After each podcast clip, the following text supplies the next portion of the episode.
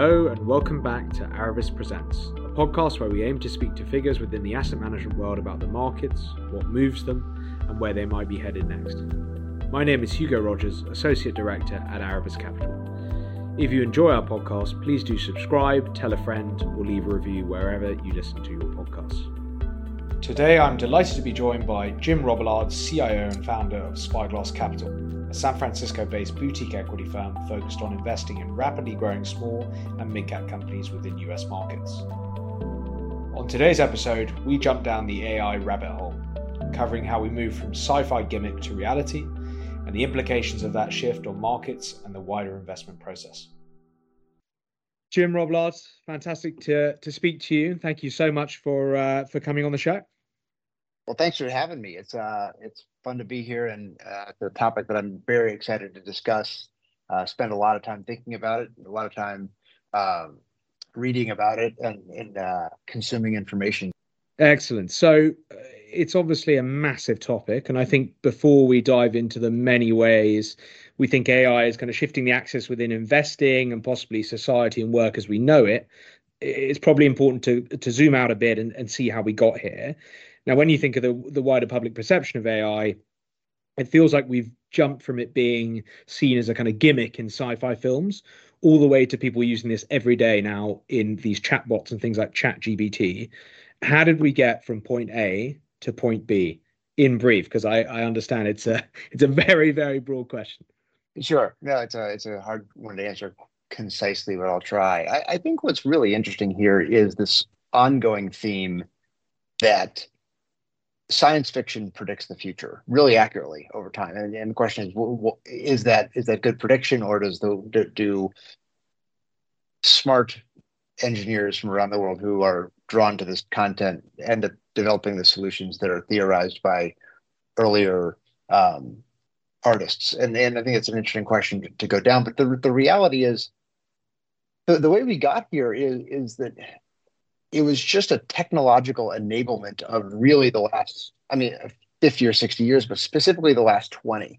We, we, we had a bunch of things come together simultaneously in the market, uh, in the economy, that, that allowed A I to become possible.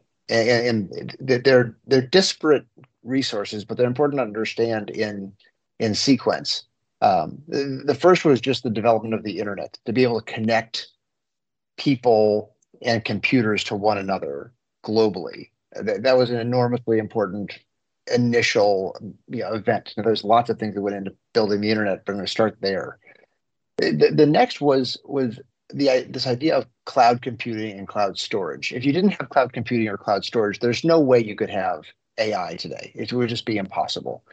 So the limiting factor was cost for, for a long time. And thanks to A W S and Azure, there have been, uh, among others, there have been major breakthroughs on on the cost, uh, not only to compute but to store information. And, and the and remember that, think of A I, generalized A I, as effectively the largest brain ever built by, yeah, you know, in in the history of man. And it's a, it's it's hard because it's a it's not a carbon based organism. It's a it's a silicon based organism. But realize that we are just building a collective brain. Um, And then uh, unique abilities to access that brain through these more narrow A Is, but that storage is essential. So you have you have the internet, you have cloud computing, you have cloud storage, and then the really seminal event in all of this that there was the there was the catalyst to go from one paradigm to the next was what's called accelerated computing, and this is most closely linked with Jensen Huang at at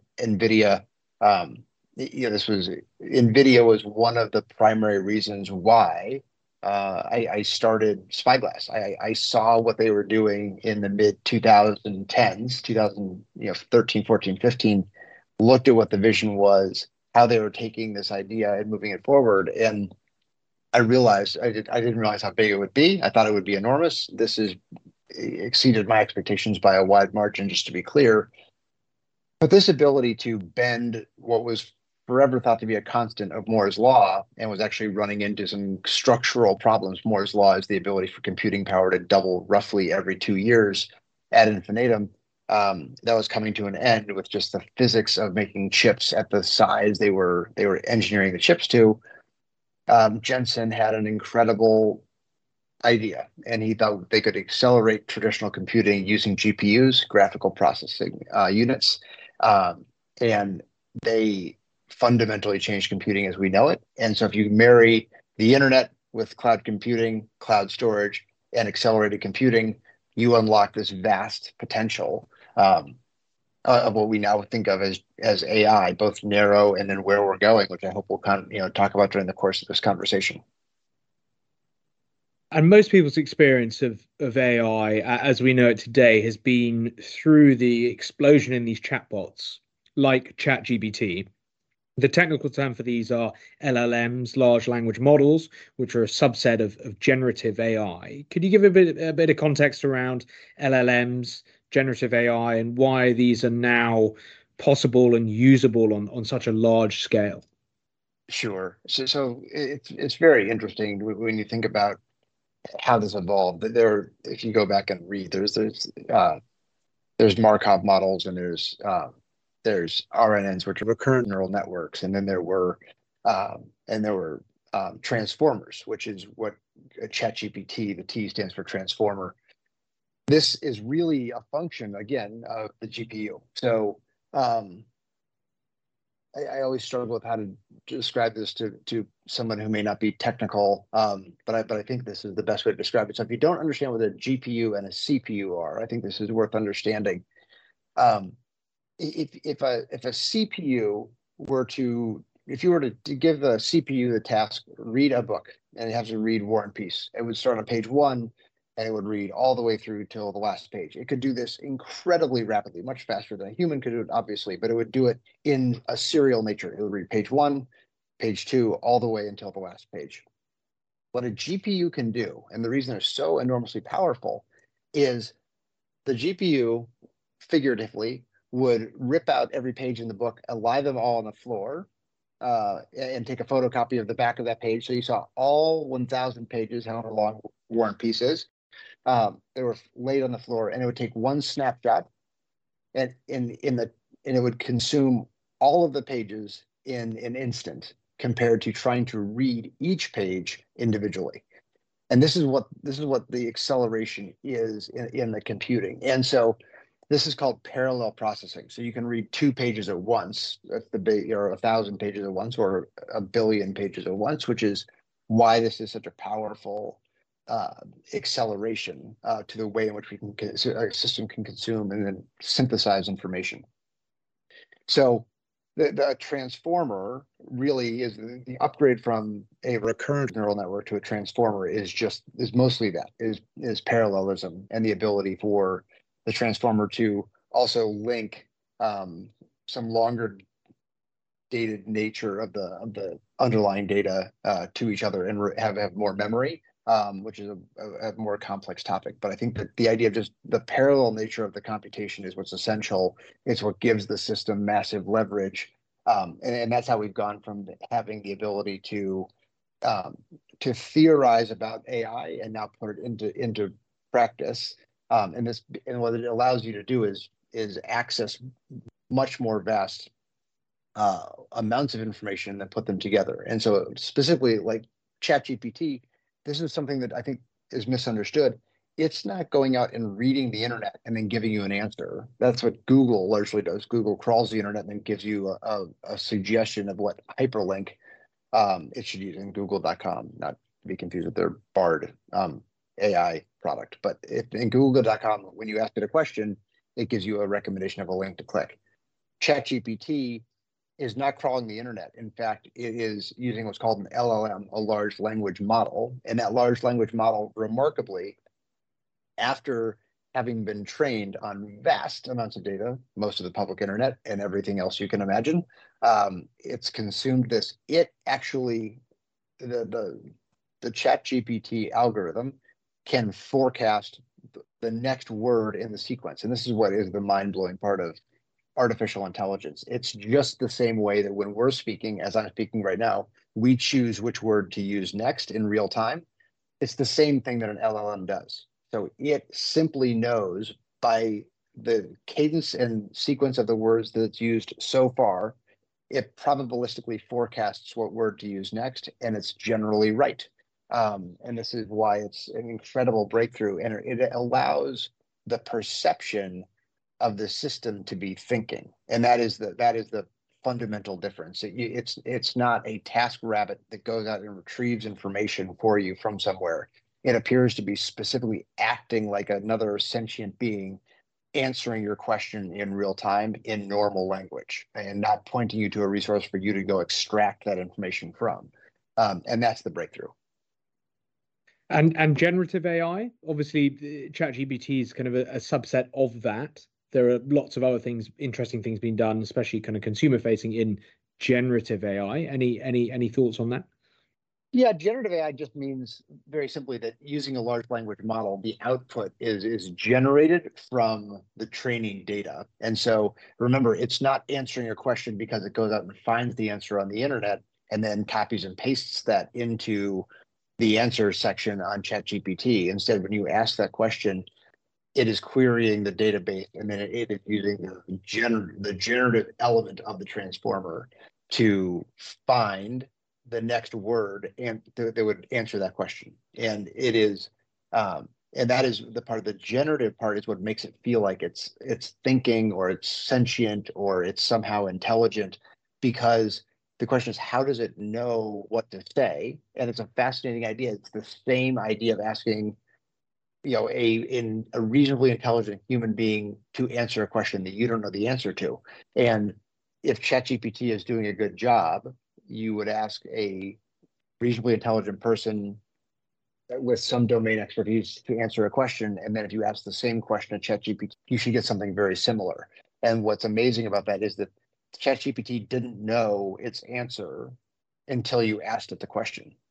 And so it, it was in there the same way that just like a human isn't thinking about the answer to your question until it gets asked. But that is what is fundamentally different about this form of computing versus everything else we've done so far.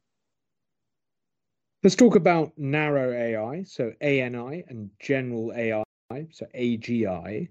Firstly, a definition, de- definition of those, and then secondly, how far off might we be from something that that resembles A G I? Do, do you think that's even in the realm of possibility at this stage? Yeah, great question. So I think, I th- first of all, A N I, uh, we're all familiar with, with some version of A N I, whether that's Siri or Alexa is a good example. It's a It is a walled garden of fenced amount, a, a specific amount of data that a system has access to, and if you ask a question that the that this narrow A I believes it can answer accurately, given its constraints, it will give you an answer, and generally the right answer. Um, and that's a very valuable, specific dynamic. So Watson at at, um, at I B M sort of famously was an early version of a of narrow A I. It was trained on data, and then if you train something on a data set, it's very good at recalling and, and even putting together, in some cases, pieces of that information. But it has no ability to go do something outside of that, uh, outside outside of the um, the data that's been trained on. So if you ask, you know, an example would be if you ask Alexa to order you something on another, so Alexa's Amazon's uh, personal assistant, if you ask it to order you something on another website, it won't do it because it doesn't know how to do that. But if you ask it to order you something on Amazon, it will. And and that's an example of of a narrow A I. Remarkable because it can it can hear your voice, understand your voice, translate that into a query that it can use, and then give you output that is valuable. Um, A G I, and again, these are think of these as as um, non-defined spheres of, of definition. It's, it's not specific, so there there are gray areas, and I don't want to. It's not like there's they, they begin and end in one specific spot. A G I, Sam Altman probably gave the best answer, which is that if you you have A G I when you finally have a system that can perform a task. Um, I'm paraphrasing, but perform a task that if you were to ask a person on the telephone or over a Teams call to do something for you on a computer, regardless of that request, but it was just a digital request, you would need to, you need to do something, go find something, learn something, write a report, develop a drawing, whatever, any task that can be done on a computer, if the A I can do that, that's at, at the median level of intelligence so that it knows how to interpret your words and then go get a reasonable answer and develop a reasonable product or r- result. That's what A G I is. And we're we're actually getting really close. Um, it, Demis Hassabis, who is a, who is the leader of DeepMind, um, and a fascinating person who we'll talk about, I'm sure, over the course of this conversation. He was giving an interview just a month or so ago, I believe, where where he believes that um, that A G I is is in the next decade. Um, I think that's relatively consistent with even some forecasts from quite a few years ago, interestingly, right? It was largely forecasted somewhere in the late part of the twenty twenties. Um, if you were able to stick on Moore's Law, um, we went through a period where Moore's Law was actually breaking down and then accelerated computing came in. And so we've now accelerated faster than Moore's Law. So I think it's it's probably coming. And I think this is a really important element in understanding why A I itself is so powerful. Is in an A G I system, so an artificial general and generally intelligent system, has a huge advantage over humans um, if it's properly constructed and stays plugged in, uh, and there's you know no rolling blackout for because of a heat wave or something. But if it, if it continues to get power and has sufficient access to storage um, and has the sufficient computing power, it, it is really limitless, and it will continue to learn. Acquire information, so ingest data, which will make it more and more competent over time. And so it, this is this goes back to an idea of why, why like the printing press was such a you know such a huge deal. Gutenberg, you know, really got this one right, where oral tradition was a huge liability for the human race because you had to pass information orally from one person to another, and that was that exact, lasted basically one generation, and then you passed it on, and you had to let the child get old enough to be able to understand the words and be able to synthesize information, and that person would carry it on for a generation. And it was a really inefficient way to transfer information. And then when we were able to start writing things down and then distribute that that text globally, th- there was an explosion in learning across the planet. Think of this now as the as the next order effect of exactly that same idea, but on a scale that we really aren't prepared to understand, which is that this is a system that will never get old. It will never forget. It will not get Alzheimer's. It will, and it will live on forever and continuously get smarter and never have to pass the information on to the next system.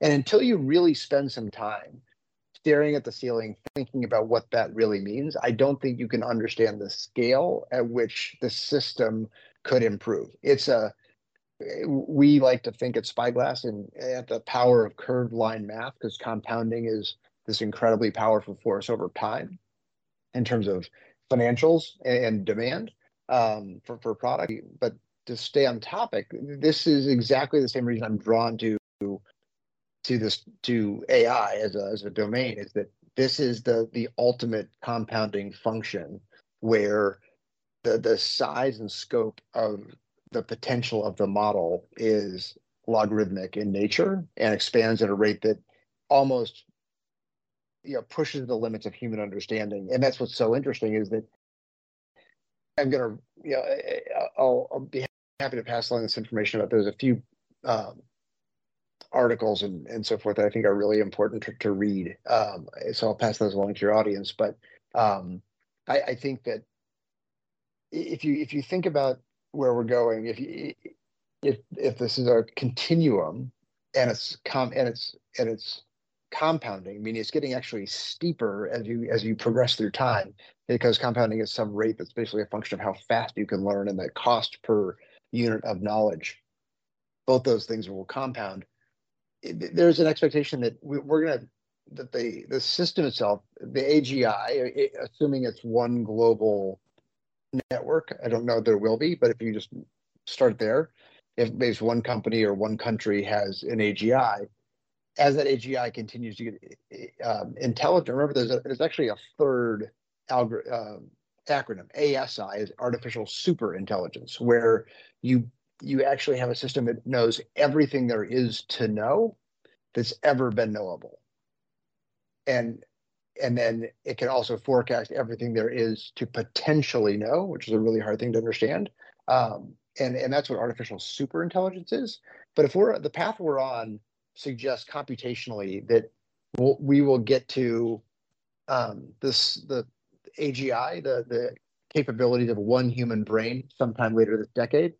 And then by roughly twenty fifty or twenty sixty, so only thirty years in the future, um, we will surpass the cumulative brain power of every human that's ever lived. Just put that on your, just let that marinate for a second. But it's just, it's just a graph, um, and following the, and it's a hard thing to to try to conceptualize, but um, it's worth understanding that we are, we have let the genie out of the bottle. There is momentum here that we can never constrain, and there are real reasons to continue to invest aggressively in this, because what this technology will uh, make possible is is going to be spectacular. I think that that leads into my next question, and, and so much to unpack from that. I think both equally fascinating and potentially terrifying, but but yeah. Genie in the bottle is what I would I would I would latch onto there. Well, Genie has been let out of the bottle, as you mentioned. Mm-hmm. If we assume that the direction of travel here is that the use of A I is is only going to increase, and and the the, the kind of competency of that A I is only going to increase, the implications on society probably stretch far beyond our predictive ability. And with that said, how in the near term, How how would you think this maybe impacts people's working lives? Yeah, wow, a lot to unpack. I, I think that the, the just why you know why would A I continue to advance is a really important question, because I think that's, you know, computers, P Cs didn't get very much better that much faster. That there were better operating systems every few years, and then we started doing things over the you know over the internet and so forth. But the, the the rate of change was actually relatively slow. Why is this so fundamentally different? And I want to go back to those reasons: that connected by the cloud, infinite resources, and that it can't, that it won't forget, uh, and um, and that makes it compound at a rate that actually accelerates at its at its core, um, and it actually has. If it can, I, it's an important, I want to be careful about this word. It doesn't have a desire. It is programmed to try to do this as fast as it can, which a human would perceive that as the system wants to go, go faster. The system doesn't want to do anything yet. Uh, that's a whole other topic. But I, I think that it is very important to understand that um, technology is best when it removes friction. So that's the one, you know, take one thing away from this conversation. It's that that's what technology really does. The wheel helped people move things that were really heavy to carry, and it was really inefficient. And so technology at its core is basically the removal of inefficiency and friction in any activity, I would argue.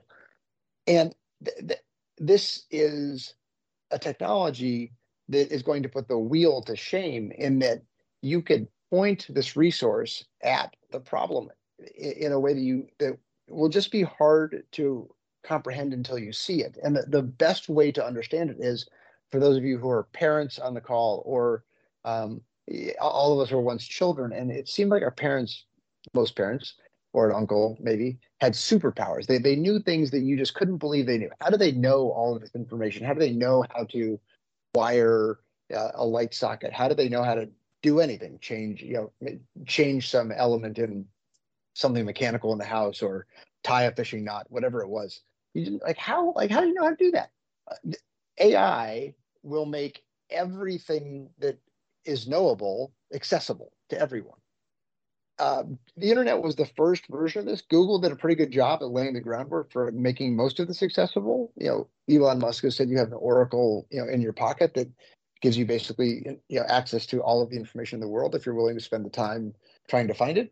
Um, but A I is going to bring that much closer, much faster, and at a much lower price.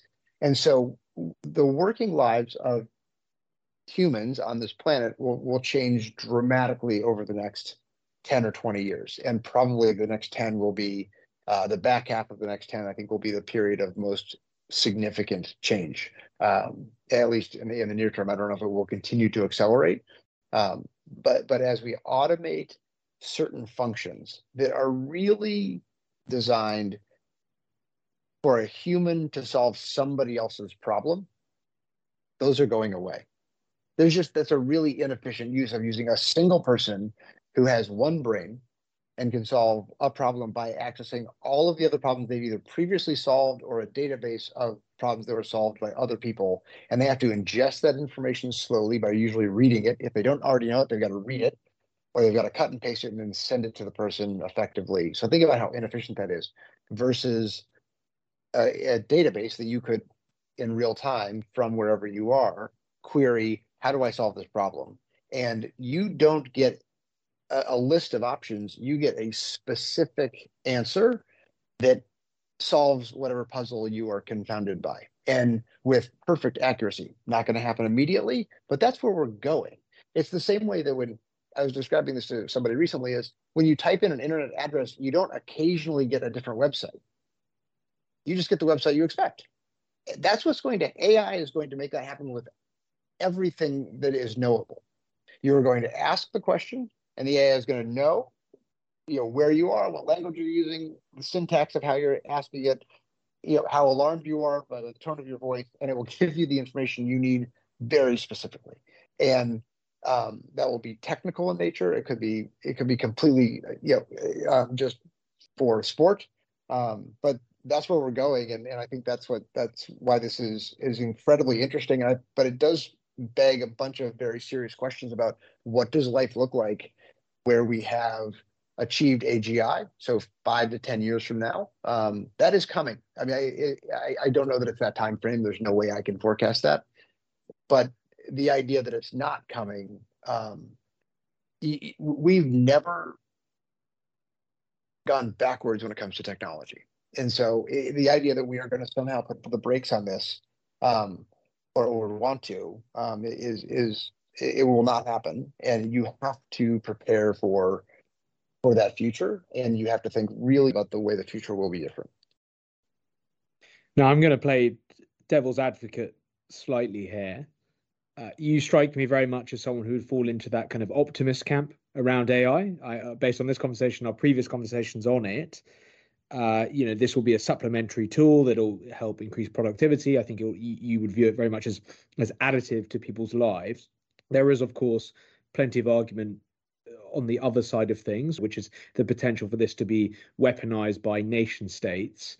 Um, which arguments do you think outside of that are the most terrifying, perhaps the wrong word, but but compelling to, to the downside that, that you would find interesting? Yeah, I, I think it's really important to understand that, you know, I've been giving the, I've been talking about A I since we founded the firm back in twenty fifteen. And when I give this one talk about what's next in technology, I, the opening slide on the A I section is two um, side-by-side images. One is from the Terminator movies of this dystopian future, and the other is this unbelievable gleaming city and it's a utopian future. And the question is, which one do you think you're going to get? Um, I, I think, I think we are. I think there's lots of reasons to believe that we will engineer a future that will be utopian. Um, I, you know, we, we, shades of gray on what utopia means for everyone, but I think that the dystopian outcome is is, is hopefully unlikely, um, and certainly grim. Um, but I think that the the primary ways that A I could be used uh, in a nefarious way in the short term Are, are really around cybersecurity and, and and theft, the ability to to mimic, um, so, you know, someone who you, you believe you're dealing with someone and you're not. Uh, that's generally going to happen in a digital domain. But yeah, I, I received actually an email yesterday from um, it was clearly a phishing attack that that looked incredibly um, real. And and arguably, you know, was not hard, hard to always know, and it, it, the only way to find out was to click through and find out. So we we didn't find out, but that was the first clue. But um, I, I think that, you know, we're seeing it across our security companies at Spyglass. The cybersecurity companies are are seeing um, an incredible uh, increase in what we call threat vectors um, around bad actors using A I to try to either extort money or increase the, the level of discomfort on their adversaries, which are generally speaking the the free world. Um, and so that's that's probably the, the one that will be um, most concerning. And then obviously, to the extent we relinquish control to some system, um, and then if that system were to malfunction, and that that, that is you know that that's enough to keep you up at night. But I think that we will, if with you know, proper thoughtfulness and cooler heads prevailing, I think it's reasonable, um, and maybe assisted by A I, ironically, that we will be able to construct a framework that will um, regulate its ability to to do harm. Um, and yeah, at the end of the day, ironically, part of that is is just the ability to turn it off. Um, you know, if you're if if something if one of your electronics is acting badly and you can unplug it, it's a very effective Uh, way to end the con end the bad behavior, um, but it is really important for us to have a kill switch um, on the A I, and that that is something that you know is a topic of not only science fiction movies, but anyone who is scholarly on the on the topic will will openly discuss that idea, and we and we, we have to design one in, and um, that's complicated um, for for lots of reasons, because if you turn it off and, and enough people are relying on it, Um, that has consequences. So no easy answers. And that's why, that's why this is such an amazing moment in time. We are literally standing at the, at the, at the doorway of an entirely new era in life on the planet. And, you know, it feels like nineteen ninety-eight to me with, with the internet, or, yeah, you know, that's the one that I know best. You know, it was, life was just fundamentally different a couple of years later for everyone that had access to the internet. It was just fundamentally different. And I, I think this is potentially an even bigger change in the way we live our lives. Um, and and I, I do think it will largely be positive. I think the, the, the tremendous economic incentives for people to figure out how to make money um, and improve people's lives, and, and have people part with their precious currency uh, to consume products and services that, that make their lives better. And Um, it, there's going to be an enormous boom in innovation, and um, I think people are going to have a lot more time to do other things than than work. Let's move on and talk markets and investing impact from A I. I want to separate out the the the impact on investing as a practice and the impact it might have on the wider market and listed companies. And we'll start on the market side of things. Sure. It's fair to say we've already been feeling the impact of, of, of A I, or certainly its influence, on the markets this year. The NASDAQ had the best first half of the year in over thirty years. Nvidia, the magnificent seven, really riding riding that wave. Two questions linked to this. Do you think this this rally, this A I rally we've seen, is that sustainable or, or even justified? And secondly, you focus further down market cap. So Those those stocks I mentioned wouldn't be in your in your investable universe, but what's happening further down the market cap scale with regards to A I? Sure, well, there's a few questions in there. I, I think that is it sustainable is a really interesting question. What what strikes me as being fundamentally different about this technological revolution, it's not just an evolution, it really is a revolution with with accelerated computing brought on largely by NVIDIA. Um, Jensen Huang, I, I think it was in twenty seventeen, I believe, and I, I'm not sure the first time he said it, but it's the first time I remember hear, hearing him say it, was he would get up on stage. He's the C E O and founder of NVIDIA, and, and he would, a little bit tongue-in-cheek, but quite seriously say, I want you to repeat after me, the more you spend, the more you save. And we, we have to we have to just go back to the beginning of this conversation. The reason A I will be such a pervasive force is for business in particular, for business alone. Think about this for a moment, is that imagine imagine being able to hire the the key person that would be able to help you accelerate the revenue growth of your company. If you were just to spend a certain amount of money on a certain solution and train an algorithm and look at your data and have it help you make more money. And, and what if you could do that for much less than hiring the actual number of people that you would need to do that, by in human terms, in terms of all of the consequential costs of hiring a team that would have that level of intelligence and capability. And then they'll never leave, very positive, but you'll have, so you'll have revenue growth that's above what your expectations were and may be able to continue to accelerate for long periods of time. Simultaneous, the same system, or at least an adjacent system, could wring costs out of the business. So remember I talked about how technology removes inefficiency. That's what technology does best. That's really important. So inefficiency on the sales process is a, a lead that does not convert into dollars. An A I system will spend almost no time chasing down leads that won't convert. That's efficiency. It will identify all of the ones that, that might convert, and because it only has, it will only focus on those and spend no time on the ones that won't, won't convert, that will lead to accelerating revenue growth. It will do the exact opposite on the expense side and, and take expenses out of the business until they asymptote to some theoretical minimum level of, of expense. But I can tell you, in every business we look at, there's always expenses that can come out, but A I will help wring those out.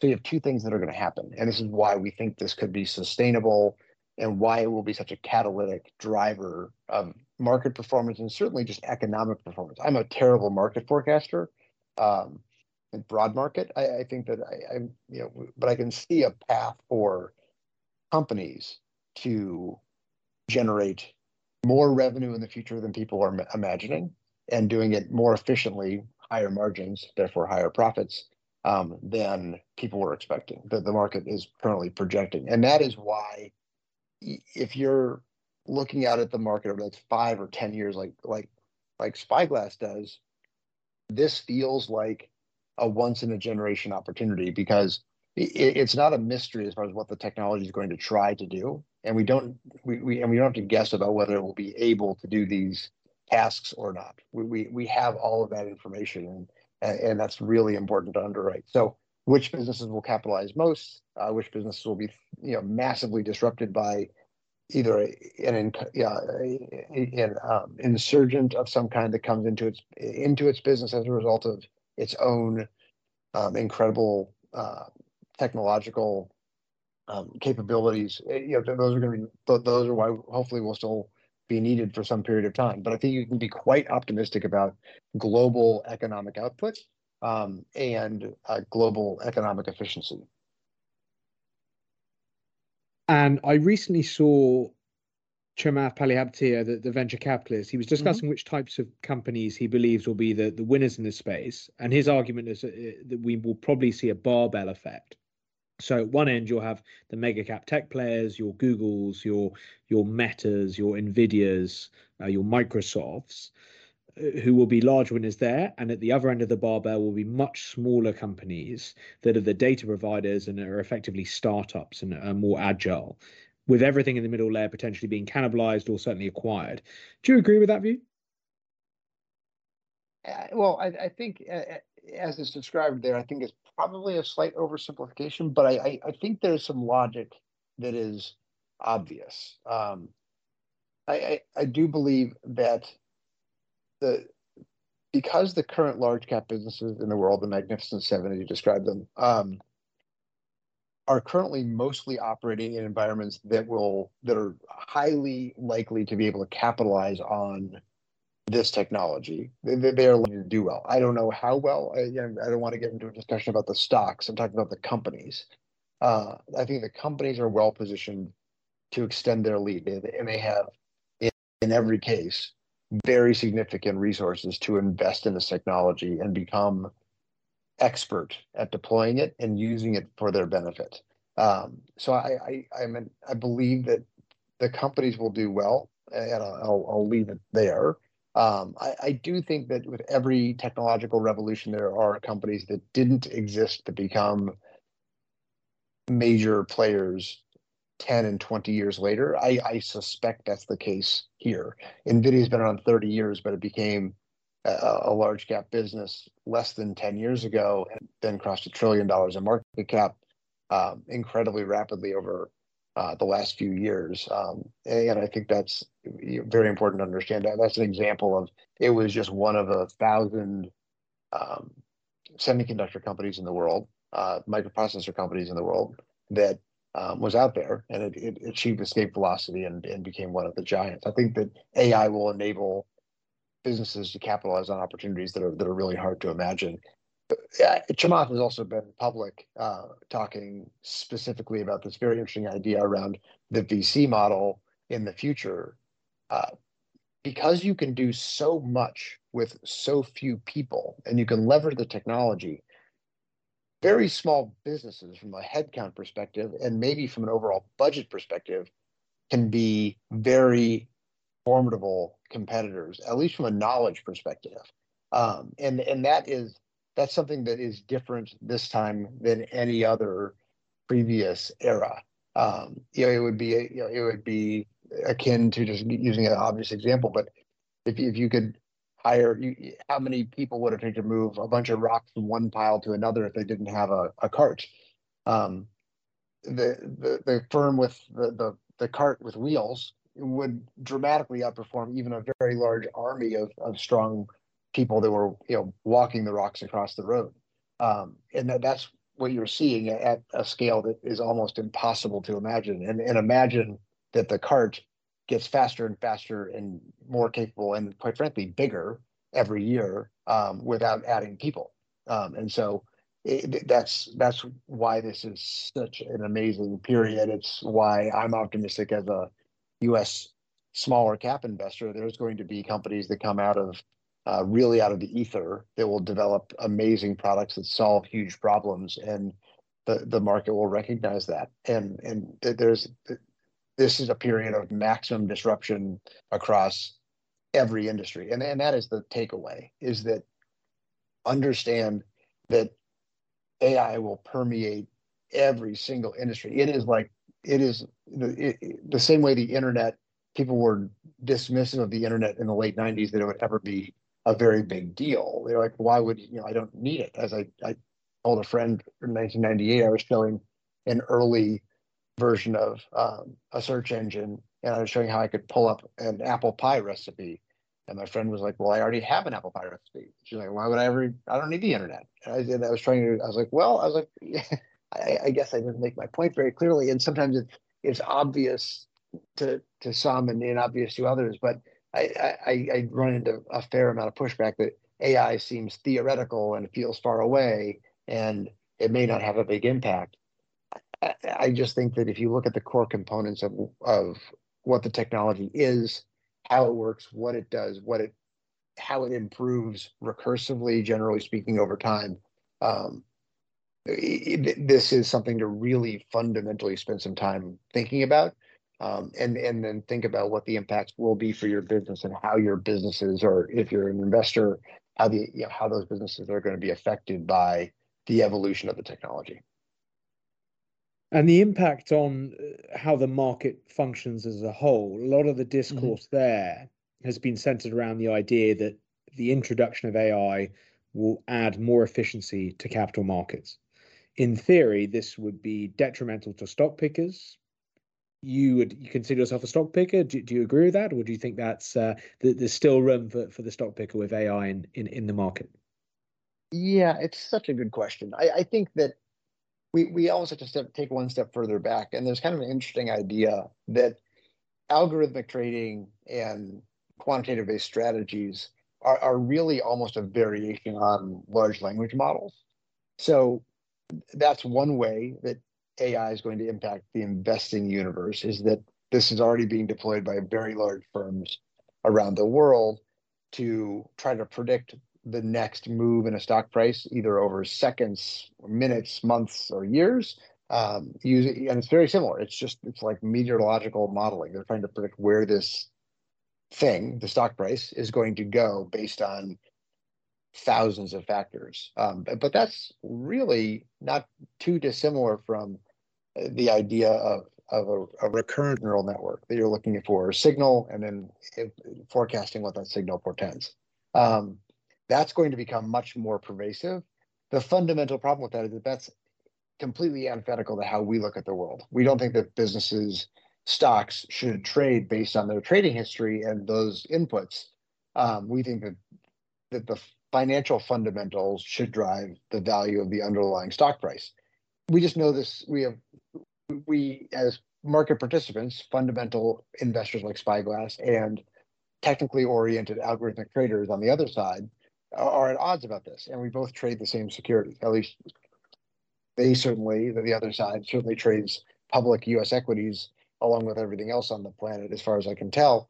Um, but when they, when they're trading, they are not doing the math that we're doing, um, and and they're they're running a different calculation. So I I think that, you know, and maybe this is part of the volatility we've seen over the last few years. I don't know if we'll ever have an answer to that, but the implement we, we know this is being tried by many large firms to to predict movements, and and some predictions become uh, a reality for lots of reasons. Once you get money flowing in a certain direction, it can be self fulfilling. Um, I think it's it's a it's an unanswerable question, but I think that at the end of the day, the if you step back and look at the system, finance is finance. If if the if the algorithmic traders' models drive share prices to valuations that don't make sense to a rational participant in the economy, so that could be a strategic investor, it could be a competitor, it could be Um, a private equity firm, they'll just step in and buy that security at a really attractive price relative to its value, which is why markets generally, historically, over the last hundred years since, have continued to function even when there's disruptions in the market from a stock price perspective. Um, so I think that will always be true, but I, I do think there'll be more volatility as people experiment with ways to trade securities versus invest in companies. And then I think, you know, as you and I were discussing earlier, there is an element of, will these models be able to predict economic performance of businesses better than humans? That's a much more interesting topic. Um, and and I think that's where large cap versus small cap might be interesting. So the training data that's available on small companies is much more diffuse. How they perform and what the inputs are to their performance are much more diffuse than larger businesses that have more employees and more things that they share in common, and there's just a smaller and smaller data set um, that that shows what was what created those successes in the past. Um, so the the the modeling will lend itself to larger businesses, and it's, there may be something there. I'm not a computer scientist, as much as I, I wish I were some days. Um, so I, I think that's interesting to think about, but I, I don't think it's easy to forecast one way or the other that it will be helpful or unhelpful to either camp from a money-making perspective. I think that if you boil down capital allocation to its core, which is that you buy assets that when cooler heads prevail and somebody does the math on what the asset is worth to a financial participant who's going to try to collect cash flows, that math is is still durable.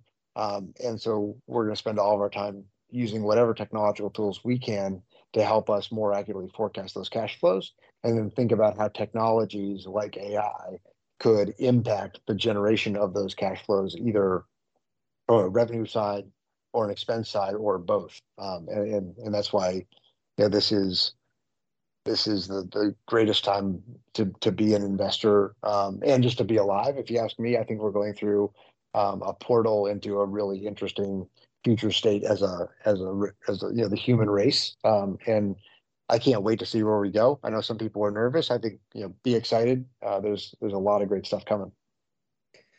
Let's talk investment process and and where the impact within that might be from A I. We touched on this just now, but A I is not really a novel concept in finance in many ways. It's been something that's been been widely employed in, in, in quantitative finance, obviously, uh, with machine learning. You think of the nineteen eighties, you think of firms like Renaissance Technologies, for example.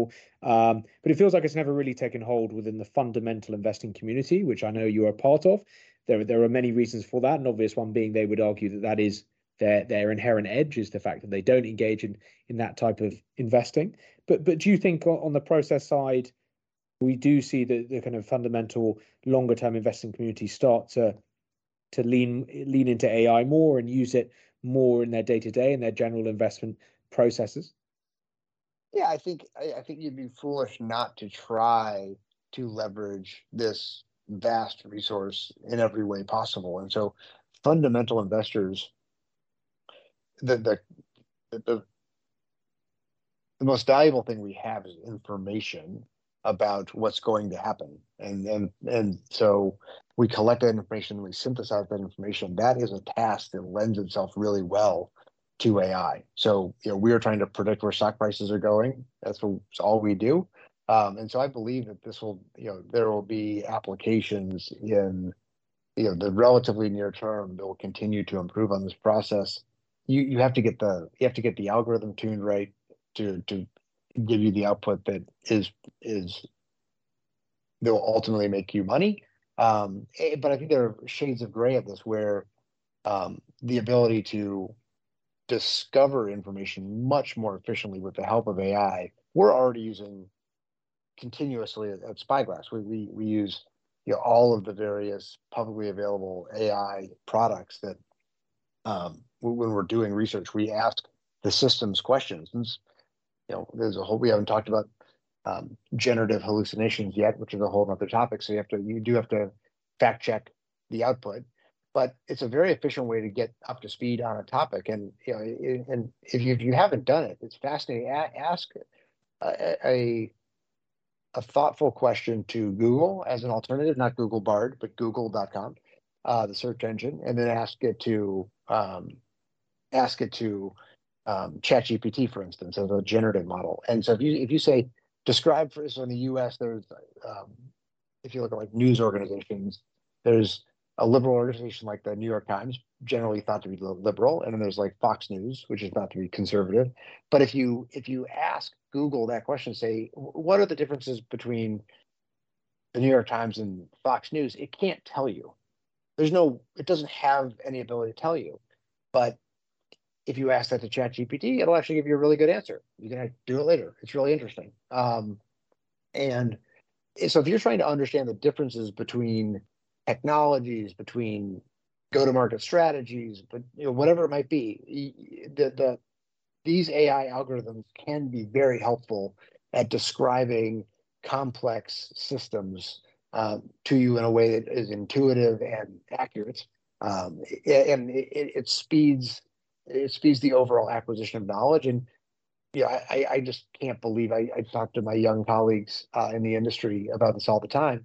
The internet made fundamental investing just an order of magnitude different. You could you could access and digest so much more information than it was possible to do in uh, you know in the, in the mid to late nineties when I first was doing this. It, it, uh, incomparable every five years from nineteen ninety-six through two thousand twenty-one and now twenty-three.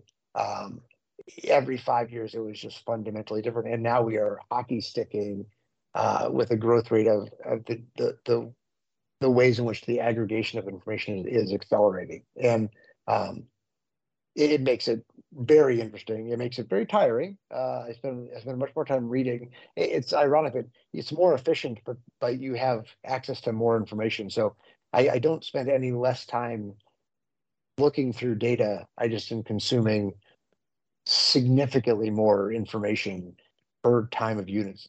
Per, per unit spent, um, and, and and that is, you know, hopefully we're getting uh, that leads to better outcomes, which is the which is the goal. And following on from that, do you think, and you partially answered this, but do you think A I is going to provide fundamental investors with edge, or is this going to be more used as a way to scale human capital at zero cost? So you have a zero, a situation where effectively in the future, long-only shops can hire a new analyst at zero cost because the models become so comprehensive.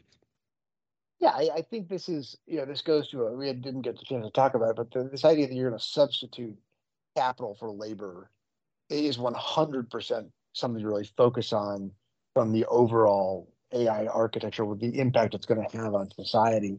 It's going to definitely happen in our industry for sure. You, you can...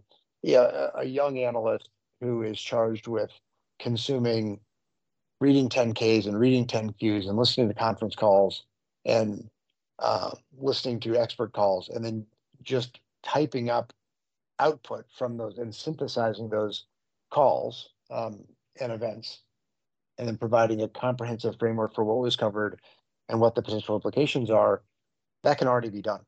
Um, and so that's, that's that has real fundamental implications for the industry, where you can you can aggregate that information now in, in seconds, which which a human just can't listen to the you literally just can't consume the information that fast. A ten K takes hours to get through if you do it properly.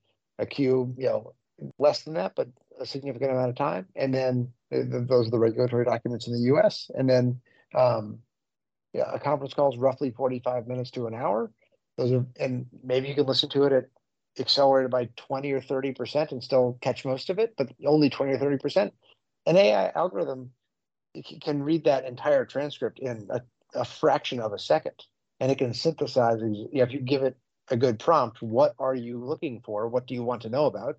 Um, you can get comprehensive feedback in, in, in it's not an acceleration of ten or twenty percent. It is, it's, it's hard to describe how much more information is being processed. And, and, and that's why humans are just being obsoleted in, in some of these tasks. And what the implications are for the industry is, is hard to know. But as, as we think about it at Spyglass, we want to deploy you know, technology jobs that can do it more repeatably with less training for the, by us, that we have to, you know, have to teach somebody how to extract this information that can just be extracted by a, a, a high quality system and give us really reliable output. Um, that, that's that's significantly better than than having someone do that job. Um, and, and this goes to a much bigger topic about as entry level jobs across all industries are automated uh, as a as A I takes that role. Um, what does it mean for the next generation of workers? And, and I think that's a that's that's the next podcast, Hugo. Absolutely. So, so looking further down the line, then, with, with all that you've said there, and again, to to bake in a few assumptions, we, we have to assume probably that most firms will broadly have access to the same sort of A I tools. They will be employed in broadly similar ways.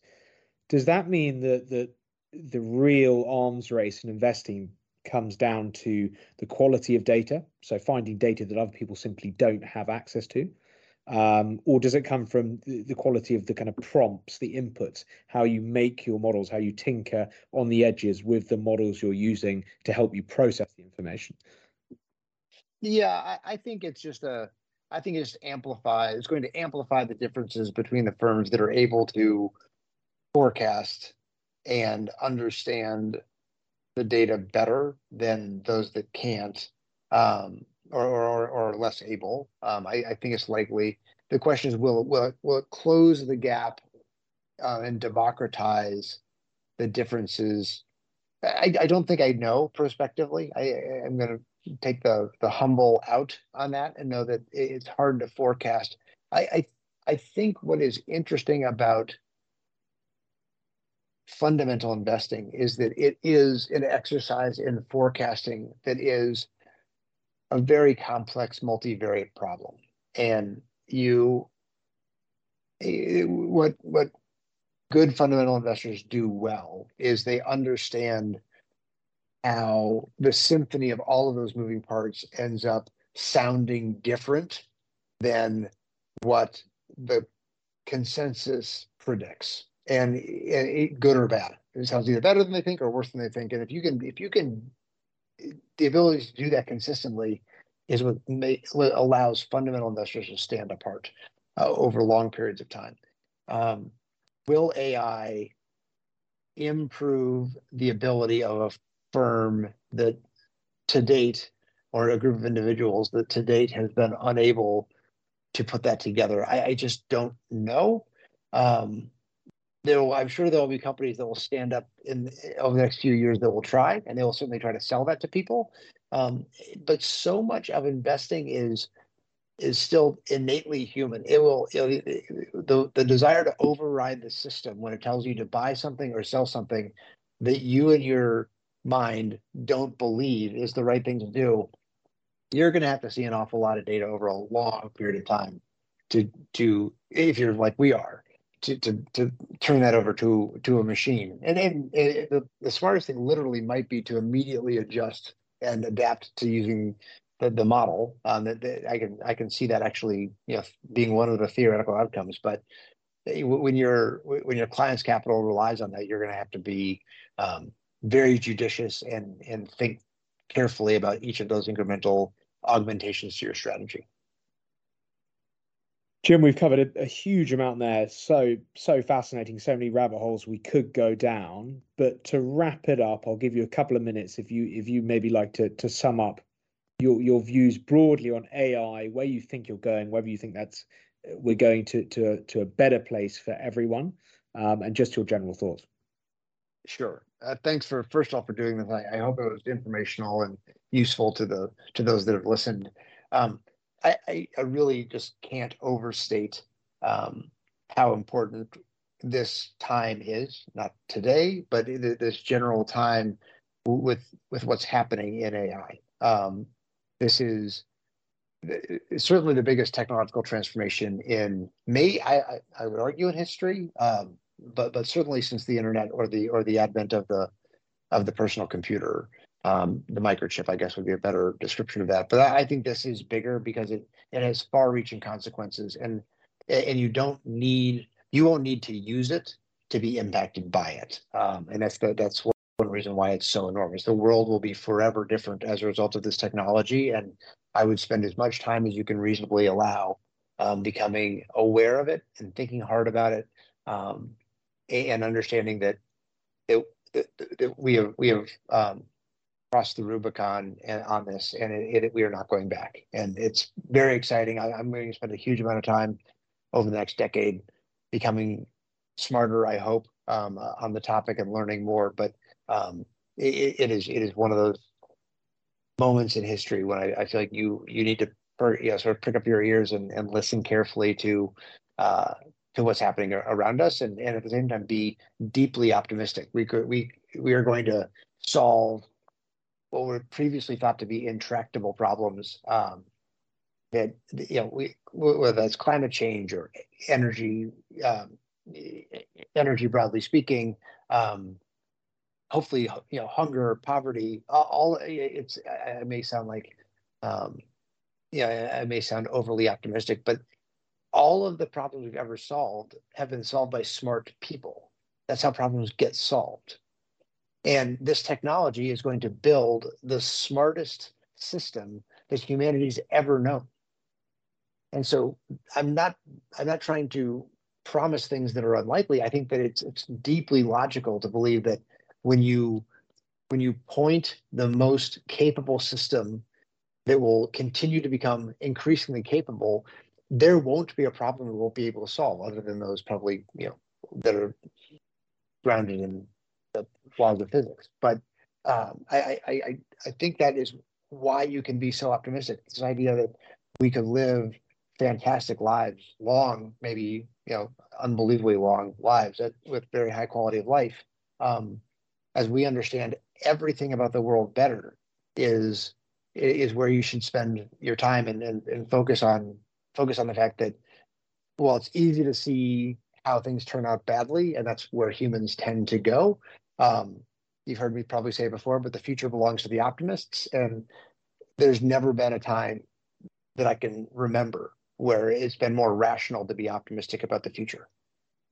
I feel that's the, the, the perfect note for us to, to end today's podcast on. And just before we let you go, Jim, something we like to la- to ask all our guests is for a couple of key recommendations for things, resources they can listen to or read or watch on the topic we discussed today, obviously that being A I. Now, this is an enormous topic, but if you could, if I could limit you to, to two suggestions, and I will Ooh. note that we, we will add we will add a, a host of other resources in the show notes today for people who do want to who do want to dive deeper into the topic. But just two for now would be ideal. All right. I'm gonna, I'm gonna, I'm gonna bet, you know, because I always overreach. I'm gonna bend it to three. I, I have a longer list, but I'll give you three things that, that, that pop into my mind. Um, the, the the first thing is, the first two are actually relatively simple. So let's start with those two, and then for those that want to go deep, I'll give you a third. But the first one is a really important and fun to read blog. Uh, there's a blog called wait but why dot com. Um, so wait, W A I T. Uh, but B U T Y W H I or A H Y dot com, uh, waitbutwhy dot com. It's by Tim Urban, fascinating writer, blogger, um, who wrote what was really an important document and, and really piqued my interest in the in the topic of A I all the way back in twenty fifteen. It's still relevant today. Um, he wrote a primer, um, and it, it's worth looking. If you go to his website, you can find it. It's called The A I Revolution. The subtitle is The Road to Superintelligence. Um, it, it's a it's a blog. You can just read it. You can also download it as a P D F. You have to pay him a few dollars for the P D F if you want to print it. Um, I recommend doing that. I've actually emailed with Tim. He's a fascinating guy. Support him if you can. Um, but it's a it, the primer is amazing. There's actually two parts. The first one, I think, is twenty pages or something. It's not very long. And the second one, I think, is fifty or sixty or seventy pages, part two, much deeper. If you read the first one, you'll know a lot. If you read both, you'll know more. Um, but I would recommend that. The second thing that I think is worth spending twenty minutes on in the next week, again, just how long we've been focused on this, but the, but there's seminal in my my interest in the space. There was a there was a TED Talk by a philosopher named Sam Harris called "Can We Build A I Without Losing Control Over It?" Um, and it's a very important TED Talk to listen to. It's twenty minutes.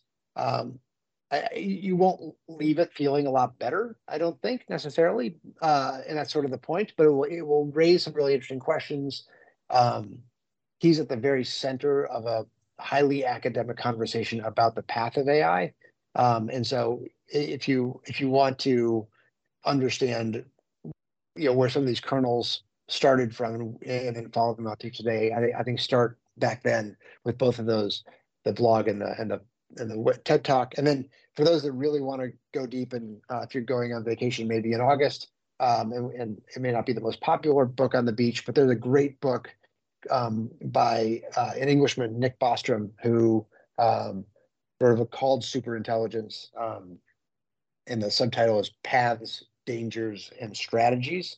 Um, That that book was one of those that uh, you kind of blows your hair back when you when you realize where we are, where we're going, uh, all the potential outcomes. But it, it's worth doing. And then if you ever see anything by Nick um, online, or, or he, he does articles and podcasts, and uh, he's spoken at lots of big time events. But I, he's somebody to focus on. But I'll, I'll stop there. But th those are the those are the ones that I think will, will help people get a really interesting foundation in, in, in some of these really key topics.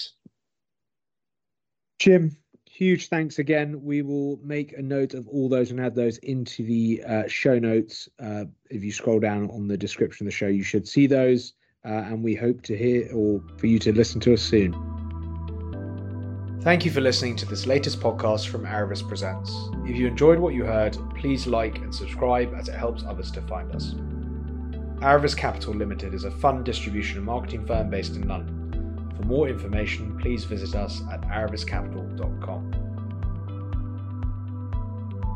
This recording has been prepared by Aravis Capital Limited, hereafter referred to as Aravis, for entertainment and information purposes only, and is intended solely for professional investors only and not retail clients. The information, views and opinions expressed in this podcast do not constitute investment advice and offer to buy or sell any securities or an endorsement to make or consider any investment or course of action. You should consult a professional before making any investment decisions. Past performance is not a reliable guide to future performance. Investments can go down as well as up. The information provided is believed to be valid and accurate on the date it is first published. Aravis does not accept any liability for any loss arising from the use of the information. Any expressions of opinions reflect the views of the speakers and not necessarily those of Aravis, and are subject to change without notice. This recording is the property of Aravis and is not to be reproduced in whole or in part without prior written consent.